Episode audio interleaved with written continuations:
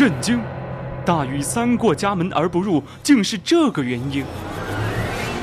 皇帝王莽竟是穿越者，考古学家听完都懵了。明朝皇帝朱元璋最得力的手下，小时候竟然叫这个名字。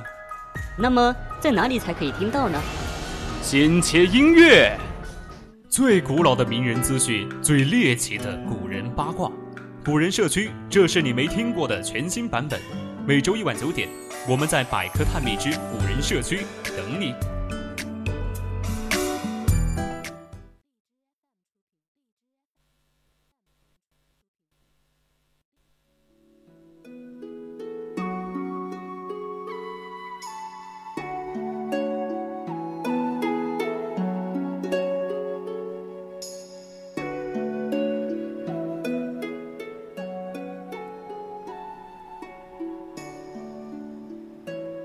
青春调频与您共享，这里是 VOC 广播电台百科探秘之古人社区，我们将与你分享最古老的名人趣事、最猎奇的古人八卦。我是主播熊眼玲，今天我们将要讨论的是古人的诗词大会，欢迎大家到我们的 QQ 听友四群二七五幺三幺二九八与我们一起讨论，或者到我们的荔枝直播平台与主播进行互动。当然，如果你觉得我们的节目很有意思，你也可以关注我们的官方微信，搜索“青春调频”，关注即可，或者到微博上 @VOC 广播电台，我们会时刻关注您的消息。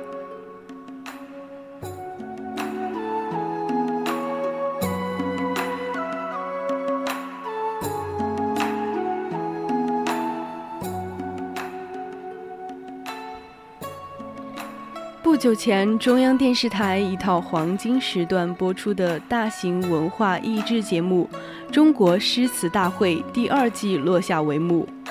吴亦舒、彭明等诗词达人，康震、蒙曼等专家学者，乃至主持人董卿各展风采，大批观众直呼被圈粉。那么，留下优美诗词的古人们，有没有什么诗词盛会呢？答案当然是肯定的。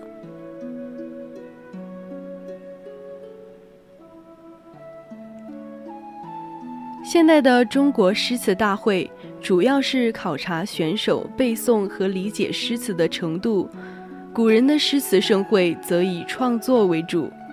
古人本就喜好诗词歌赋，科举考试就可以看作是最大的一次诗词大赛，一级一级的考试，每次的诗赋题都是一次学子间的大比拼。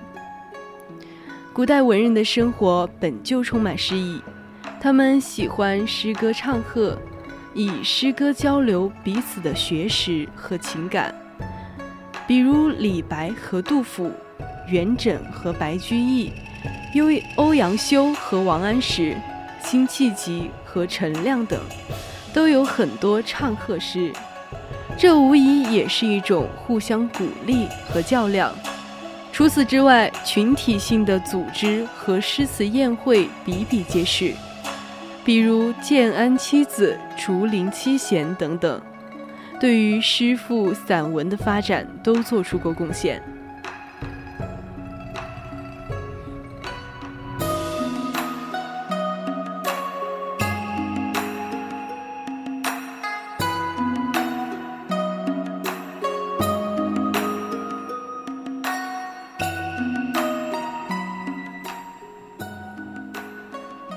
今天我们要介绍到的第一个盛会呢，就是曲水流觞。东晋末帝永和九年，正逢农历三月三日上巳节，王羲之和谢安、孙绰等四十一人，在风景秀丽的会稽山阴兰亭举行休息活动。这是上巳节一种拂除疾病和不祥的祭祀仪式。伏羲仪式结束后，众人列坐在河渠两旁，在水的上游放置盛酒的酒杯，酒杯顺流而下，停到谁的面前，谁就要喝掉杯中的酒，然后赋诗一首。当时正值天朗气清、惠风和畅的三月，春光宜人，大家意气风发，把盏共言欢，诗酒趁年华，并打算汇集成诗。王羲之为此时此景所触动，即兴为诗集作序，挥毫泼墨，洋洋洒洒写下了《兰亭集序》，记述了当时文人雅集的盛况。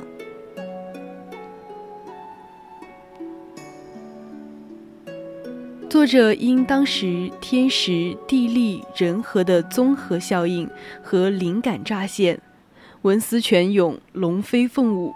据说王羲之后来重写，书法之美再也无法与当时相比。作品中有二十多个之字，每一个的写法都各不相同。宋代米芾称之为天下第一行书。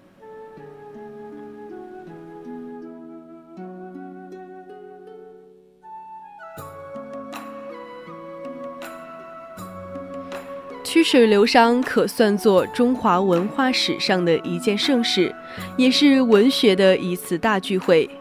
魏晋时期，名名士辈出，他们崇尚自然，纵情山水。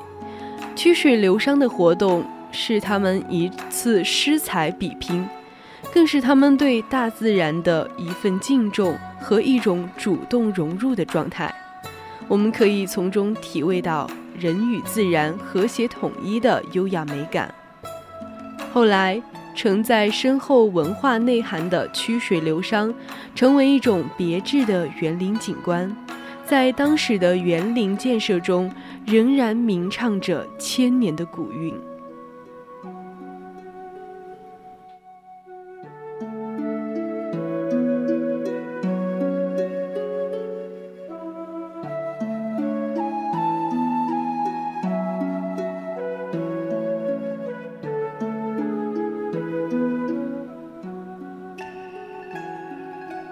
这第二件雅事呢，就是齐亭赛诗。这是唐代边塞诗人的一次个人角逐。相传，唐代开元年间的三位诗人王之涣、王昌龄、高适结游相伴。他们当时有不少诗作被谱曲，在民间传唱。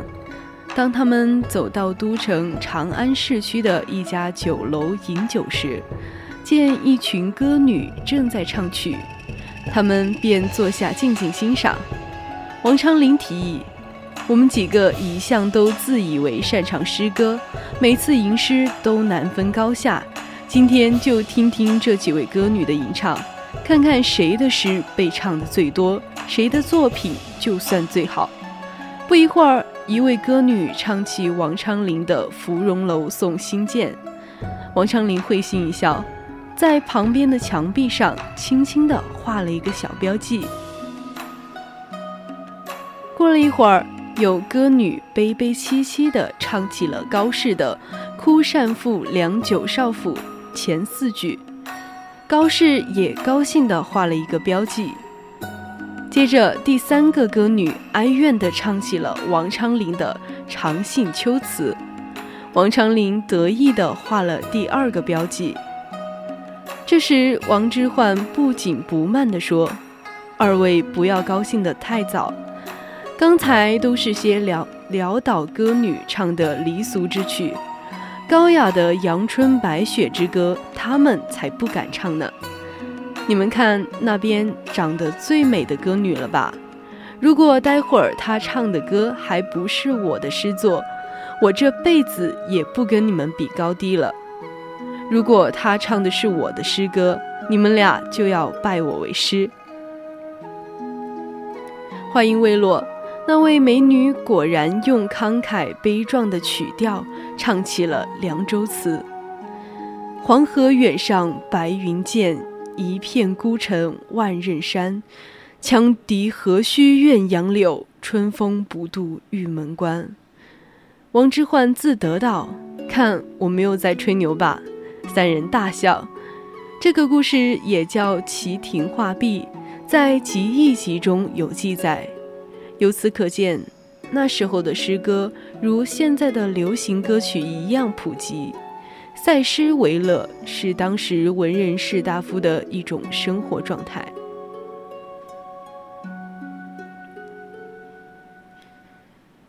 古人把日常的生活和情感都写进诗里，为我们留下了穿越千年依旧能够引发共鸣的佳词。